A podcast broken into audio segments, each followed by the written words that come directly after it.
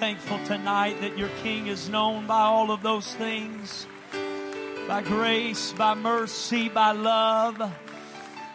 Praise God, praise God, praise God. It is so good to be in the house of the Lord tonight.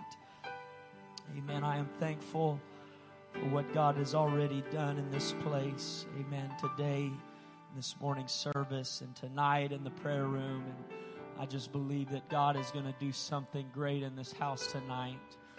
Amen. I, I come very humbled tonight by the Lord, and I'm thankful for this opportunity to bring His word to you tonight.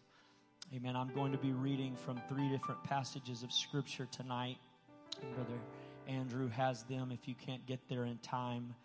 Isaiah 53, John chapter 1, and 1 Peter chapter 2.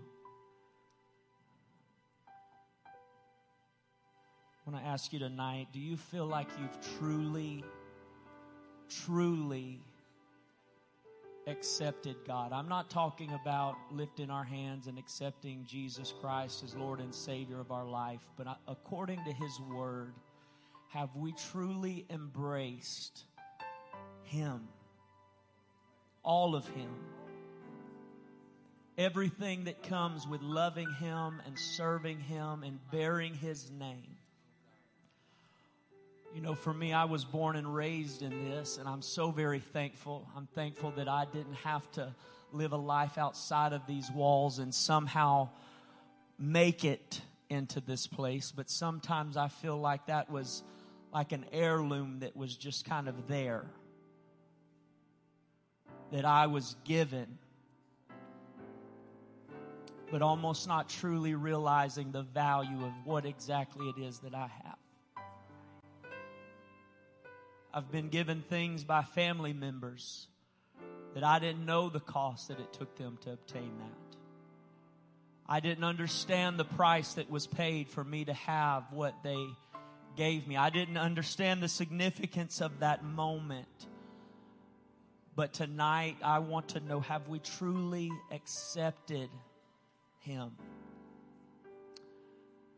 We don't have a ton of options. I accept him or I reject him.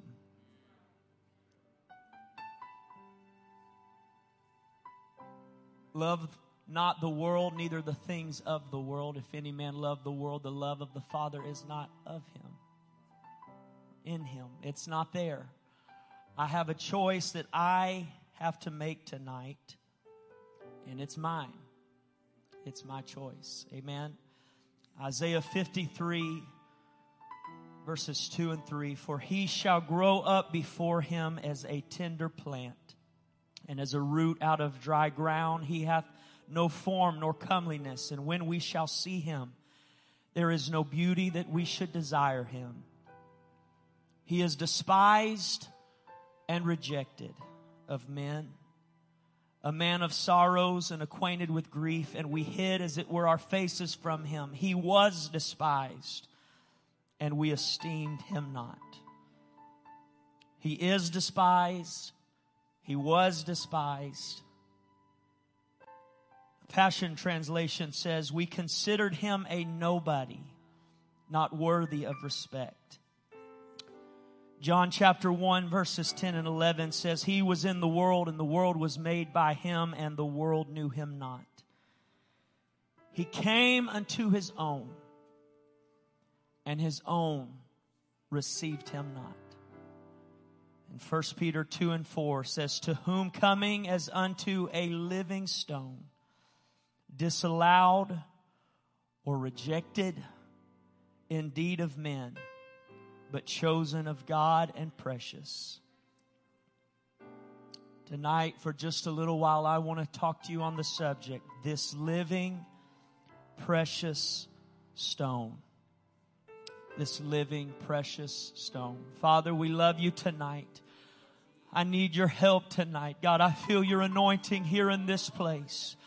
I pray that it would rest upon me right now, God, as I deliver your word. God, I pray that you would touch each and every heart that is here. Touch the ears of those that are here. Let the ears hear what the Spirit hath to say tonight. God, and we pray that it would settle in our hearts uh, and forever change us. God, you're speaking to somebody this day. God, you are trying to awaken somebody and get them, Lord, to pay attention to what you're wanting to do in their life. If they would only allow you that opportunity. And we give you glory and honor and praise tonight. In Jesus' name we pray. You can be seated tonight. Rejection is something that thankfully none of us have ever had to face. Yeah. We've never felt left out. We've never felt ridiculed or despised or rejected. We've never felt that. Thankfully, we are not those.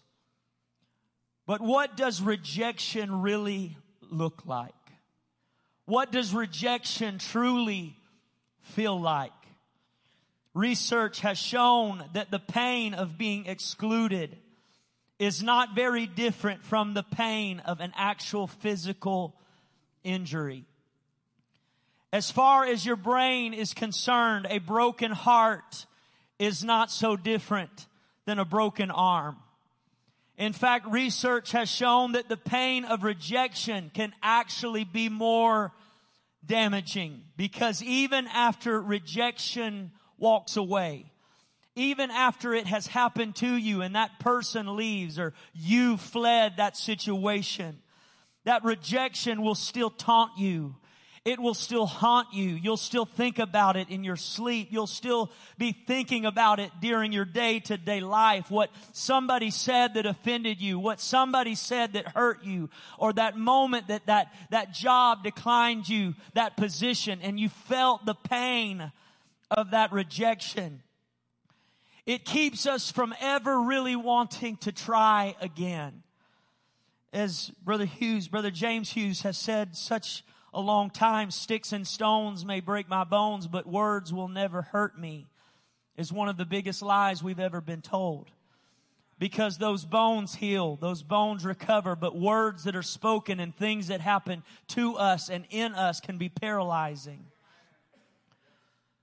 To despise is to look down on with disrespect to regard as worthless.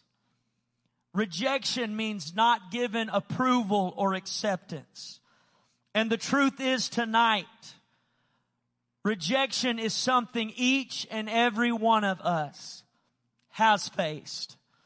We have all felt left out at once upon a time. We have all felt ridiculed. We have all felt shame and embarrassed and left out. Even the popular the wealthy, the nice looking, the famous, they have all struggled with rejection. And we find ourselves for being rejected a long list of reasons. And it's not always just people who reject us. Sometimes it's just life. Sometimes it's the cards we were dealt. I've been rejected by a vending machine. I've gone to a debit card machine to pay and I have been declined. Roller coasters have rejected me. And I've seen the kid who so anxiously wants to get on a ride and goes up there only to find themselves a few inches too short. They've been rejected. I've also watched some turn away for actually being too tall to ride a roller coaster. I've seen players denied a chance of being on the field because someone else was better or because somebody else had a better name. Somebody else had a pedigree. Somebody else had a mom or dad who was capable, so they must be capable. I've seen people rejected from a job because they were not qualified. And I've also heard of people denied a job because they were overqualified. I've seen kids and adults alike weeping sitting alone at a table because they have been rejected. They have felt the shame. They have felt the persecution that comes and they find themselves alone thinking nobody cares. We've all no doubt felt the sting of rejection. And we have felt, especially within the last year, that isolation, the loneliness, the depression like never before. And for most people, being rejected does not fill you with anticipation to just go back out there and do it again and give it everything you got. Because the next time we approach that situation, we come with our guard up we come saying, well, I, I, tried this once before and, and it didn't work out. And, and now I've built a wall and a barrier. And so I come to church tonight with all of these walls that I've built protecting me because I, I can't deal with that rejection again. That one that put themselves out there and continues to do their part trying to make something work only to continue facing that same rejection time and time again. You see, being rejected one time, that stings. That hurts. That can be crippling and you feel the effects of it. Some of you tonight, just hearing the word rejection, your mind immediately went to that one person. It went to that one time and that one place that may have been 30 years ago, but immediately you're taken there because rejection stings. But constant rejection can destroy constant denial and disapproval and being despised can cause you to not want to live. It can cause you to want to crawl in a hole and, and, go into your bedroom and never come out. That, that constant rejection can be so crippling. Being rejected, unseen, unworthy, or unvalued will directly affect someone's self-esteem and self-confidence. You say that you don't have the problems and you don't have that sting today. But when we come into the house of God, the smile that you've got on and the hands you've got lifted and the worship that you've got going may, may work for a little while, but deep down inside of you, if you were to be honest, there's still some times where that, that rejection hurts. Perhaps it's even been by somebody here in this room and you come and you pretend like everything's all right and everything's great, but you feel that pain. Rejection can cause you to withdraw, to shut down, to avoid, to disconnect and disengage. Rejection causes us to quit trying and say, well, why bother? Because every time I've gone to the altar, every time I've prayed, every time I've given it to God, every time that I've tried to do it, nothing worked out the way that I thought it would. And nothing in my life has, has gone the way I had it planned. And so I see that as rejection and I, I end up just putting myself in a shell and sitting at my pew and just coming just to get along and go along. But thanks be to God that Jesus took that rejection.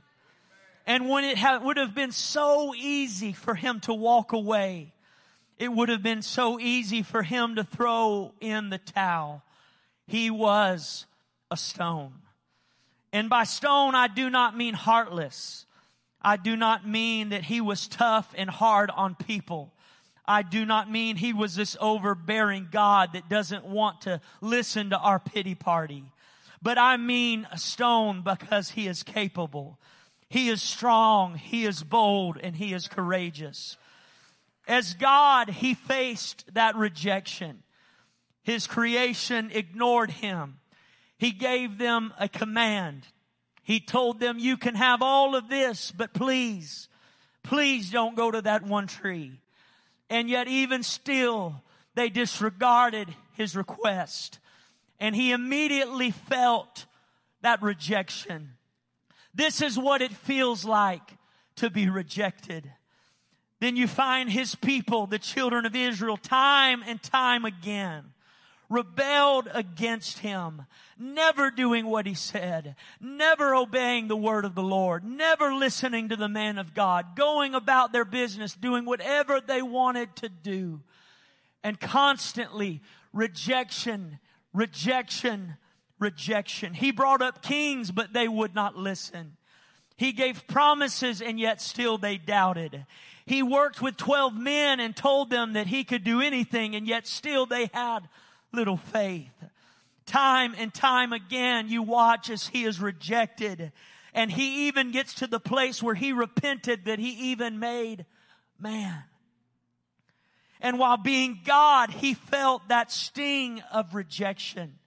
Sitting on that throne, he felt that sting of rejection. But now, this time, he's going to feel it in a very different way. Because this time he is wrapped in this stuff called flesh. This time it hits a little differently. Because this time he has to have a heart for people while being hurt by people. This time he has to come unto his own wanting to work, wanting to heal, wanting to move, wanting to deliver, wanting to set them free. And them saying, no, not today. No, I, I can't do that right now. No, I'm, I'm content with my life. And we don't need to receive you. We've got other things going for us. We've got other plans. We're expecting somebody else. This isn't the Messiah that we were expecting. We weren't expecting a baby. We were expecting a mighty warrior. And so they reject him. He had to have a heart for people while being hurt by people. John 1:14 said that word became flesh. He became man. Now why would he do that?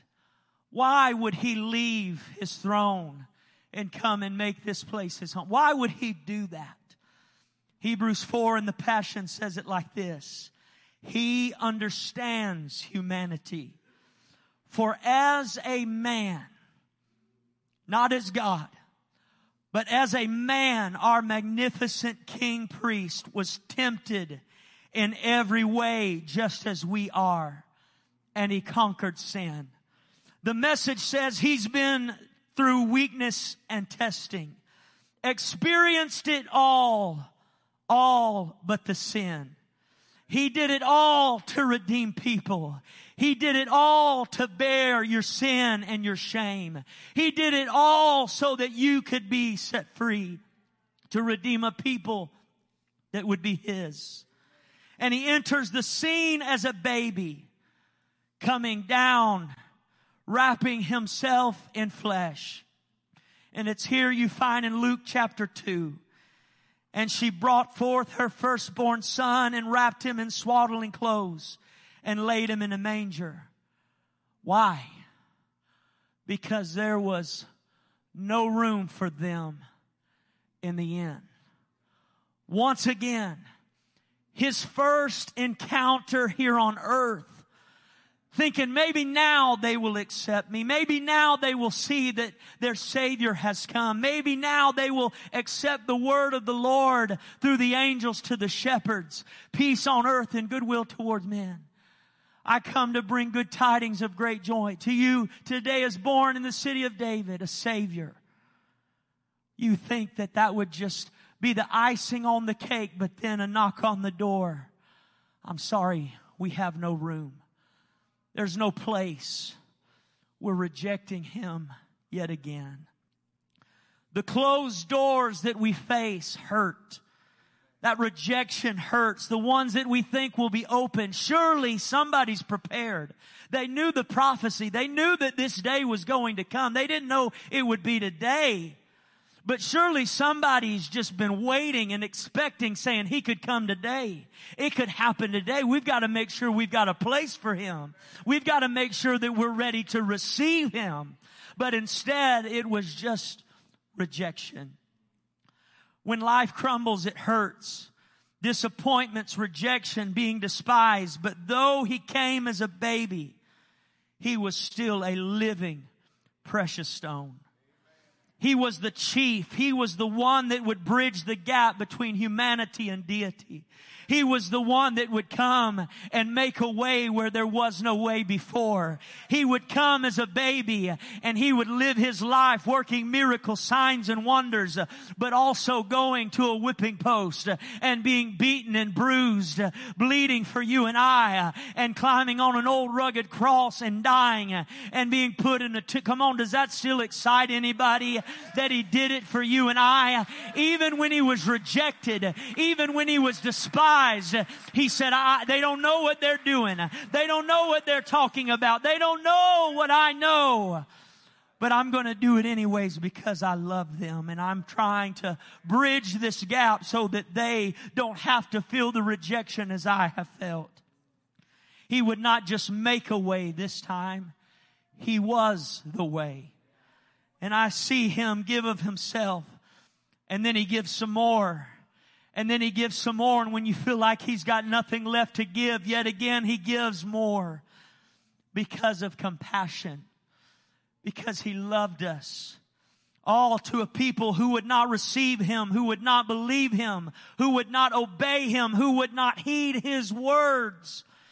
And all that he did for his children, all the provision that he made, and yet still they could find nothing to be happy about.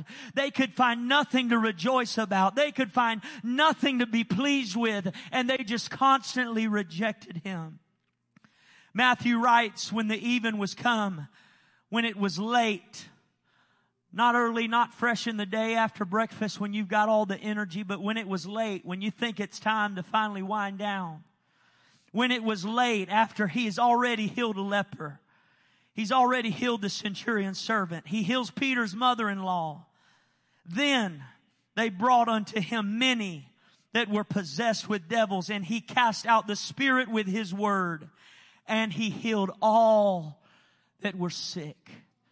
Even late in the hour, even when he was weary, even when no doubt he was feeling the effects of this flesh and humanity. And he had given and he had given and he had given. There came a crowd of people that needed him. And he said, if they need me, I'm to be there. If they will accept me, I'm to do a work among them. If they will just have me, I promise to do wonders in their life. And God is saying the same thing tonight. It may be late in the hour, but there shall be light in evening time. There shall be hope in this present darkness. There's still a God in this hour that says, if they'll receive me, I'll work. If they'll let me, I'll do something. If they'll open the door, I'll still come in and sup with them. We love that he bore our sin and we rejoice in that tonight. But Matthew also says that it might be fulfilled which was spoken by Isaiah the prophet saying, himself took our infirmities and he bare our sickness. You hear me? He didn't just bear our sin. He took our sickness. He took our shame. He took our rejection. He took the chastisement of our peace upon him. He took it all in him and he said, I've got you. I'm not going to let you face this alone. I'm not going to let you hurt in a way that I haven't had to hurt. I'm going to do it all and I'm not just doing it as God. I'm stepping into humanity, into flesh, so that I can tell you it can happen. You can make it. You can get through it, but you're to need the help of God. He took it because this stone, this stone can take it. When Jesus hears of the beheading of John, his friend, his cousin, the one that made a way for him in the wilderness. He goes into a desert place. Desert here means solitary, lonely, desolate, uninhabited. Jesus, for just a moment, again, be reminded he's, he's flesh. And so when his cousin dies and he goes into a desert place, He's not going out there to rejoice and be exceeding glad. He's not going out there to cheer with everybody and applaud. He's going out there because he has felt the sting. He has felt that hurt once again. That, that these people just are not getting what I am doing. They don't realize what is happening here. And now my, my cousin who's, who's done so much and he's gone ahead of me time and time again preparing the way has now suffered all of these things because of what I am trying to accomplish here. No doubt he was hurting and no doubt needed just a moment, just a breather, just a moment to probably shed a few tears and hurt because he had lost one that he loved. While yes, he is deity, he is also humanity. A multitude then comes while he is in this desert place. And it would be easy in that moment of hurt and sadness and, and upset as he was, it would have been easy for him to say, not tonight. I came to this desert place just, just to get away, just to, just to have a moment of solitude, just to have a moment where I, I didn't have all of this. But it says a multitude comes and when he saw them, he had compassion on them. This stone that is tough as nails was able to bear it all, but he still wanted to minister.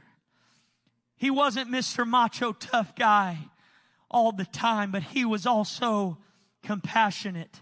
And he couldn't help but love them. He couldn't help but want to reach them and help them because this living stone was precious. The night was taken.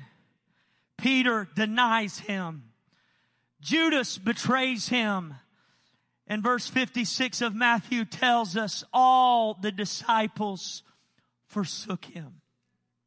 Those 12 that he had brought so close and that he had loved so much and poured himself into, that night all forsook him. They all rejected him. They all came up with their own reasons for what they did. Yet he continued giving. John said, Jesus, therefore, knowing all things that would come upon him that night. He knew exactly what he was going to encounter, exactly what he was going to face, and yet he bore it all.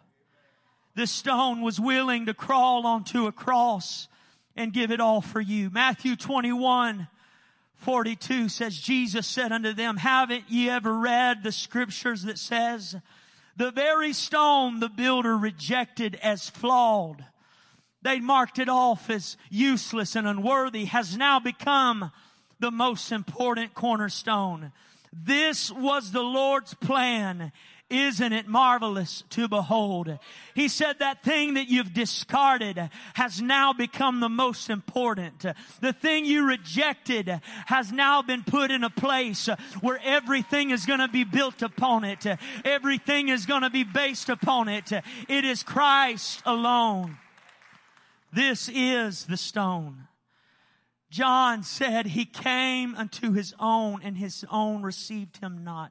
That scripture always grabs me and just stirs me so much. To come unto your own and they not receive you. They wouldn't accept him. They wouldn't acknowledge him all because he did not fit into their idea of who they thought he should be. He didn't do it the way they thought he should do it. He didn't come the way that they thought it should be done. And so they simply marked him off as useless and unworthy. They rejected him. Matthew 13 verses 53 through 58 in the Passion says, when Jesus arrived in his hometown Nazareth, he began teaching the people in the synagogue. Everyone was dazed, overwhelmed with astonishment over the depth of revelation they were hearing. They said to one another, where did this man get such great wisdom and miraculous power? Isn't he just the craftsman's son? Isn't he really just a nobody? Isn't he really just another one of us? Who does he think that he is? Isn't his mother's name Mary and his four brothers Jacob, Joseph, Simon, and Judah? And don't his sisters all live here in Nazareth? From where then did he get all of this revelation and power? You can see what they're doing here is they're trying to dumb him down and water him down and, and really make him of none effect and say, isn't he just a man? Isn't he just like one of us? Isn't he lowly? Isn't he incapable of really doing anything? Yet, yet here he is coming in here speaking all of these wonderful things. Sounds like some people in our world right now. Isn't he just a man? And the people became offended and began to turn against him. Not only was he one of their own and they didn't receive him, they actually began rejecting him. Jesus said there's only one place a prophet isn't honored. His own hometown and their unbelief kept him from doing many mighty miracles in Nazareth. Because they didn't really understand who was there before them because they did not accept this precious living stone. They didn't accept him and say, whatever you've got, I want it. Whatever you want to do, I want you to do it. God, I accept this stone. Astonished, isn't he just a man? They were offended in him and he did not mighty works in them because of their unbelief. If God doesn't work, it's not because he does not want to work. If we come into the house of God and you leave saying, well, I don't feel like God did anything. I don't feel like God worked. I don't feel like God moved. Could it be could it be people that he came unto his own and there were people here that, that did not receive him, that just said, oh, well, can he really do anything? I mean, this, look at this situation. Look at what I'm going through right now. Can he really do all of these things? What we view as limiting God, God sees it as rejection. Pastor spoke on it this morning and I want to share it again tonight. Psalm 78 said they limited him. They prevented him. They turned their back from him. They provoked him. They forgot his great love. They disregarded all that they saw and they forgot the judgment of the plagues that set them free. How? How do you forget all of the things that God has done? How do you forget how he saved you? How do you forget how you brought you out of bondage? How do you get to the place where you don't remember all the things that he's done for you? How could you ever get to the place where you don't remember the pit from whence he dug you from? You don't remember the miry clay he pulled you out of. You don't remember the darkness he called you out of. How could we ever get to that place where we don't accept him? We don't accept this lively, beautiful, precious stone. How? Because you fail to truly accept this living precious stone. Second Thessalonians 2 said, because they rejected the love of the truth. Because they rejected, God would turn them over to a strong delusion. Barclay said when Jesus spoke, all he encountered was hostility. They would not listen to him because after all, he was just a man. Oh, but he was more than just a man. He was a lively, precious stone. When the crowd is given the option to choose Barabbas or Jesus, and he hears them as they scream, give us Barabbas. Give us the murderer. Give us the thief. Give us the prisoner, the one that's done all the wrong. We reject Jesus. We reject Him. He's false. He's a phony. We disregard Him. Give us that other man, Barabbas once again in that flesh. Don't you know the pain that he felt and the sting that he felt when those words were spoken, even though he knew it was meant to be, even though he knew it was the lot that was his. Don't you know that in this humanity, in this flesh, when they rejected him yet again, when he had done no wrong, when he had lived a perfect life, when he had healed their sons and their daughters, Uh, when he had worked miracles among them and fed them and given of himself to them time and time again to hear them say, give us Barabbas. And we come into the house of God and we come and we lift our hands. But on Monday through Saturday, we've called for Barabbas. We've called for something else and we've rejected him because we truly haven't let him do what he wants to do in our life. Like Pastor spoken of uh, this morning, we put limits on God and said, you can have this area and you can have this place, but everything else belongs to somebody else. That's my schedule. That's my part of the calendar. Those are my vacation days. But God said, no, I can't be rejected. You can't love both. You can't love the world and me. You've got a choice you've got to make. You can choose Barabbas uh, or you can choose me. You can choose this uh, or you can choose a lively, precious stone that will fight for you, uh, that will pray for you when Satan hath desired you, that will get on a cross for you, that will take the rejection on your behalf.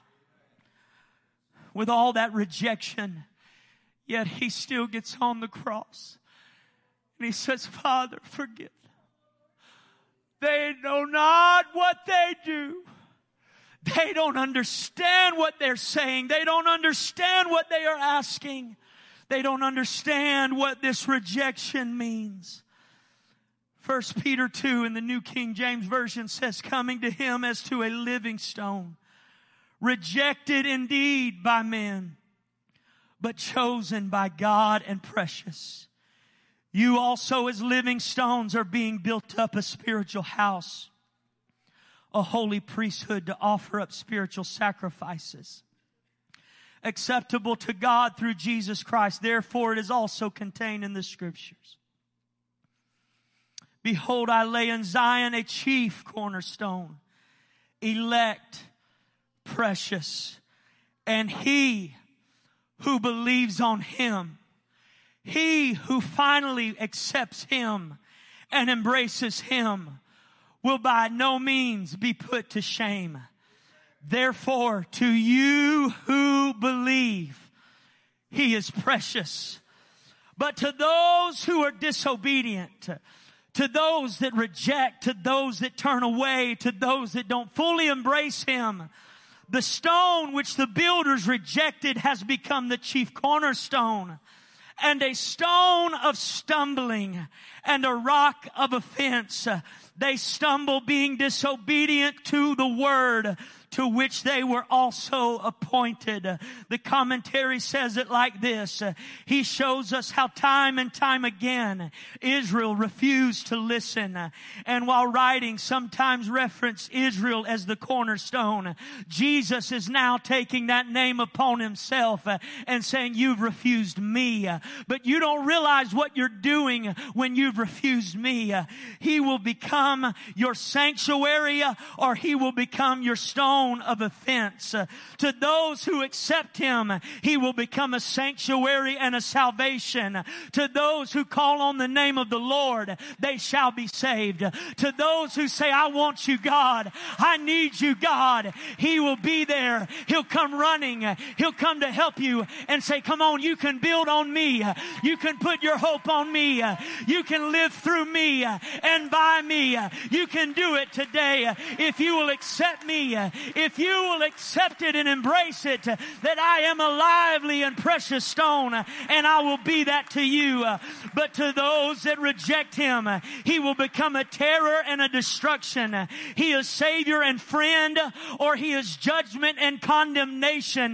But I get to choose. Either I'm going to accept it and embrace it and say, I want you to be that lively, precious stone that is chief, that will bridge the gap I want you to be that in my life. Don't let him become a stumbling block to you.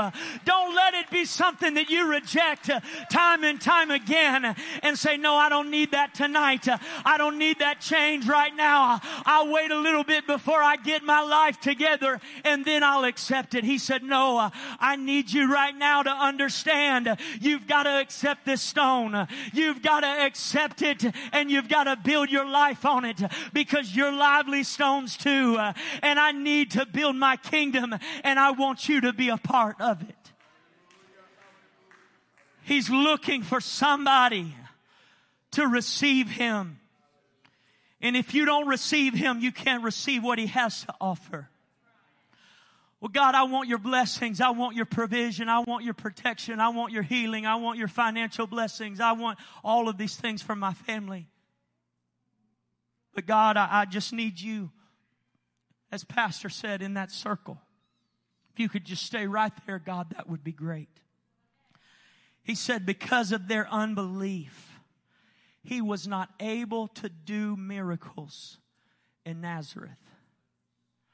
when you realize that God Almighty was not able to do something because of you, because you doubted, because you didn't believe it was possible, because you doubted, because you had a negative spirit, because you questioned everything God was wanting to do.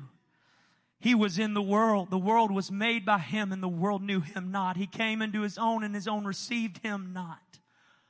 But, but, as many as received him, to them gave he the power to become the sons of God, even to them that believe on his name, which were born not of blood, nor the will of the flesh, nor the will of man, but of God.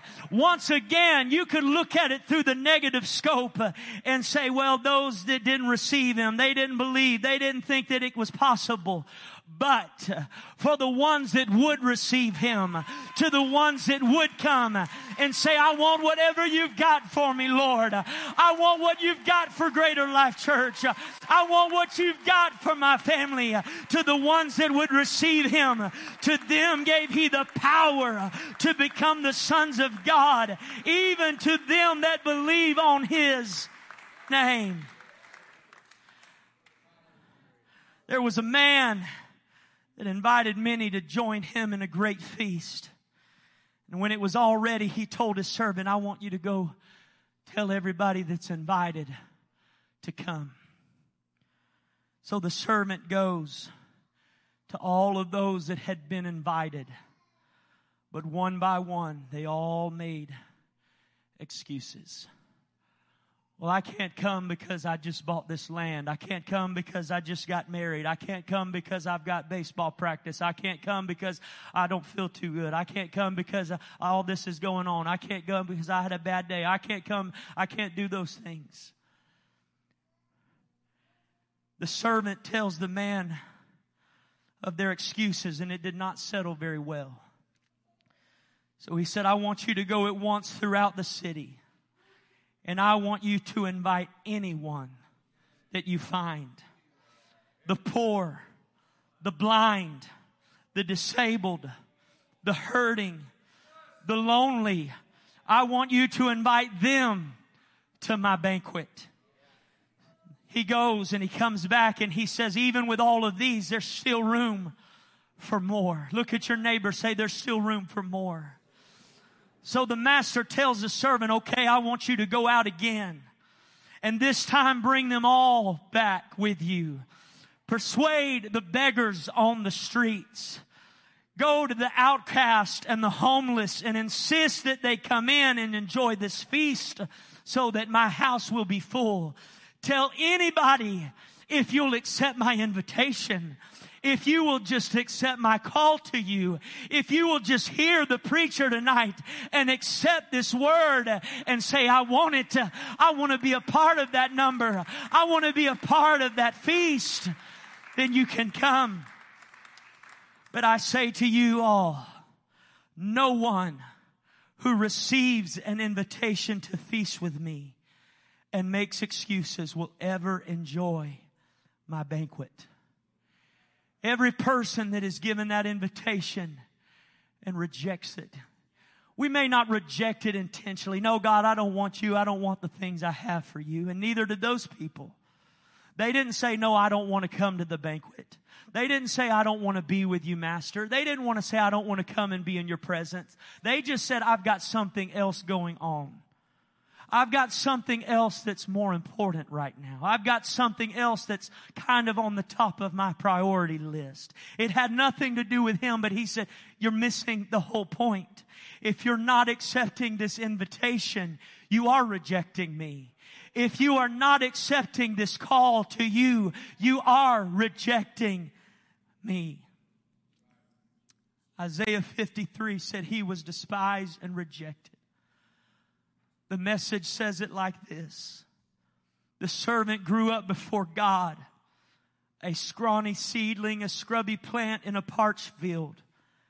There was nothing attractive about him, nothing to cause us to take a second look. He was looked down on and passed over. a man who suffered, who knew pain firsthand. One look at him and people turned away. We looked down on him and thought he was scum. But the fact is, it was our pains he carried. It was our disfigurements. It was all the things wrong with us.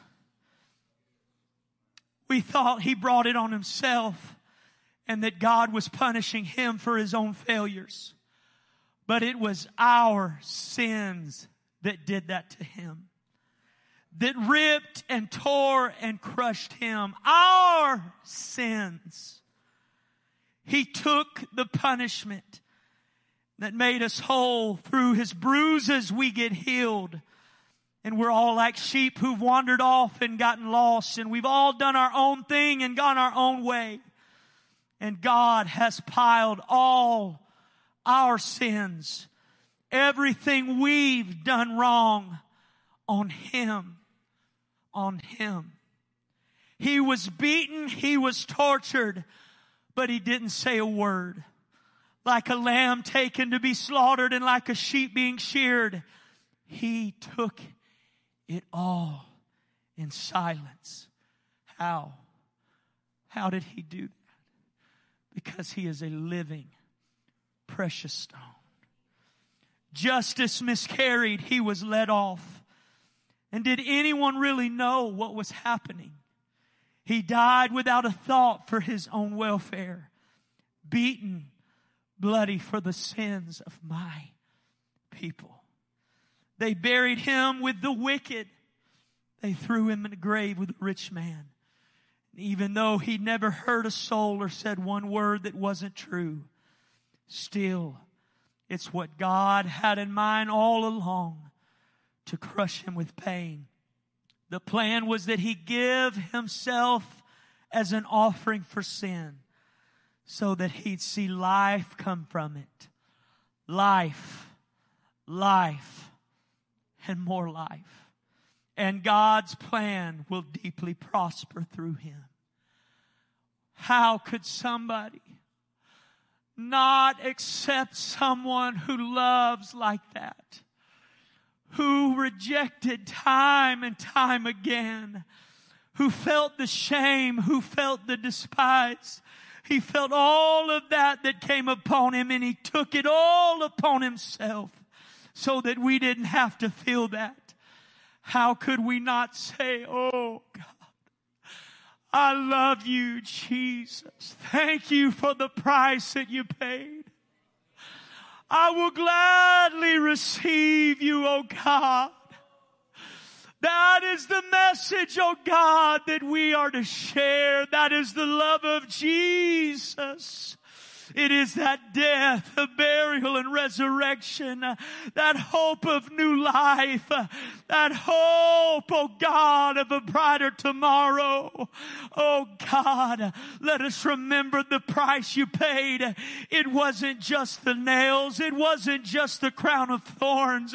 It was the rejection time and time again.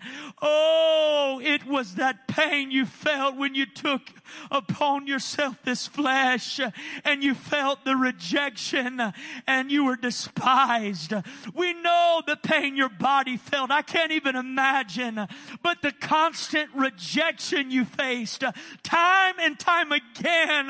God, what did that do to you? How did that make you feel? How does it make you feel today? Day uh, when we come into your house uh, and you outstretch your hand uh, wanting to help, wanting to provide, wanting to work a miracle, but instead we choose another alternative. God, we have other priorities. We have other things at the top of our list. God, forgive me. Forgive me if I've ever rejected you in any way. If I've ever allowed something else to become priority over your presence uh, over you, oh God. Forgive me, oh Lord, tonight uh, if I have not viewed you uh, as that lively, precious stone, if I have not seen you for who you are tonight.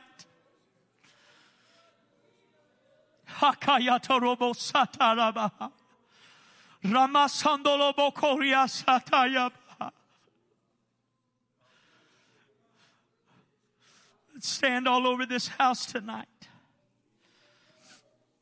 How many times has he come into this place wanting to work, wanting to move, but he comes to his very own and his own receive him not. He comes to his own. Well, isn't he just a man? Isn't he really busy with something else? Isn't he really caught up in our world's issues and what's going on? Isn't he caught up with other things? Oh, he may be, but he has compassion on you. He wants to stop whatever he's doing and say, if you're here and you'll accept me, I want to be your God. And I want you to be my people. I want to be your father. I want to be your friend. But you've got to accept me. Still intentionally or unintentionally, he's rejected. As Pastor said this morning, our view of God is skewed and we sometimes are guilty of making excuses and coming up with reasons why He can't do what He said He wants to do in my life. What happens when the Spirit starts moving and we stop it? And I've seen it happen in our services. I've seen it happen when God is trying to move in somebody's life and, and there's so many questions in their mind and I get it. I understand. What is speaking in tongues? What does that look like? Somebody being filled with the Spirit and, and speaking that unknown tongue. That's kind of weird and it creeps me out a little bit and I don't understand. That's okay. I understand all of that. But when God is trying to move, I see it on their face. God is moving and they're, it's all over them. And they do this. and they shut it down. They stop it. They shut their mouth because they don't know what tongues sounds like or what it's going to be like or will they look weird or will they sound funny and they stop it. I've watched as people who came. It wasn't that they had unbelief. It was that they have felt rejection time and time again. And so they've come to an altar almost coming saying, it ain't going to happen again tonight because I've done this before. And without realizing it, you've rejected God. Your limiting God has been you really just rejecting God. And you talk when He's moving and you move around when He's moving and you try to keep yourself busy so that God can't really get a hold of your life and change you. But tonight, I'm not interested in that. I want to make sure that before I leave this place tonight, He knows that I've accepted Him fully. God, whatever you want to do, I want you to do it. First Thessalonians 5 says, quench not the spirit. Don't reject it. Never restrain or put out that fire. Let him move in this place tonight with hands lifted all over this house, surrendered right now. Come on, every hand lifted. Every hand lifted, every child, every young person, every elder, hands lifted and surrender. Oh God, right now, Lord, help me to accept you, this living precious stone who bore my sin and bore my shame and bore my guilt. Oh, I'm not rejecting that stone tonight. I'm not going to be guilty of being one of the ones, oh, that rejected that stone tonight. My excuses are not going to keep me from you. My past is not going to stop you from loving me. You're a living, precious stone. And I'm so thankful tonight that you bore all of that for me.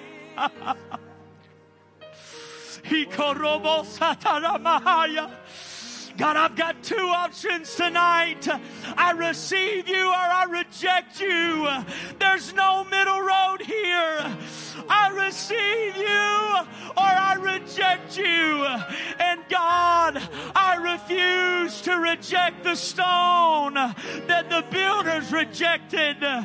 I refuse to cast you aside as worthless and useless. You're everything to me. whatever you're wanting to do in me, whatever you're wanting to do in my family, whatever you're wanting to do in my church, whatever you're wanting to do with my calling, I surrender. I accept it, God. Whatever it looks like, whatever the outcome, I know I can trust you. Forgive me, God, if I've ever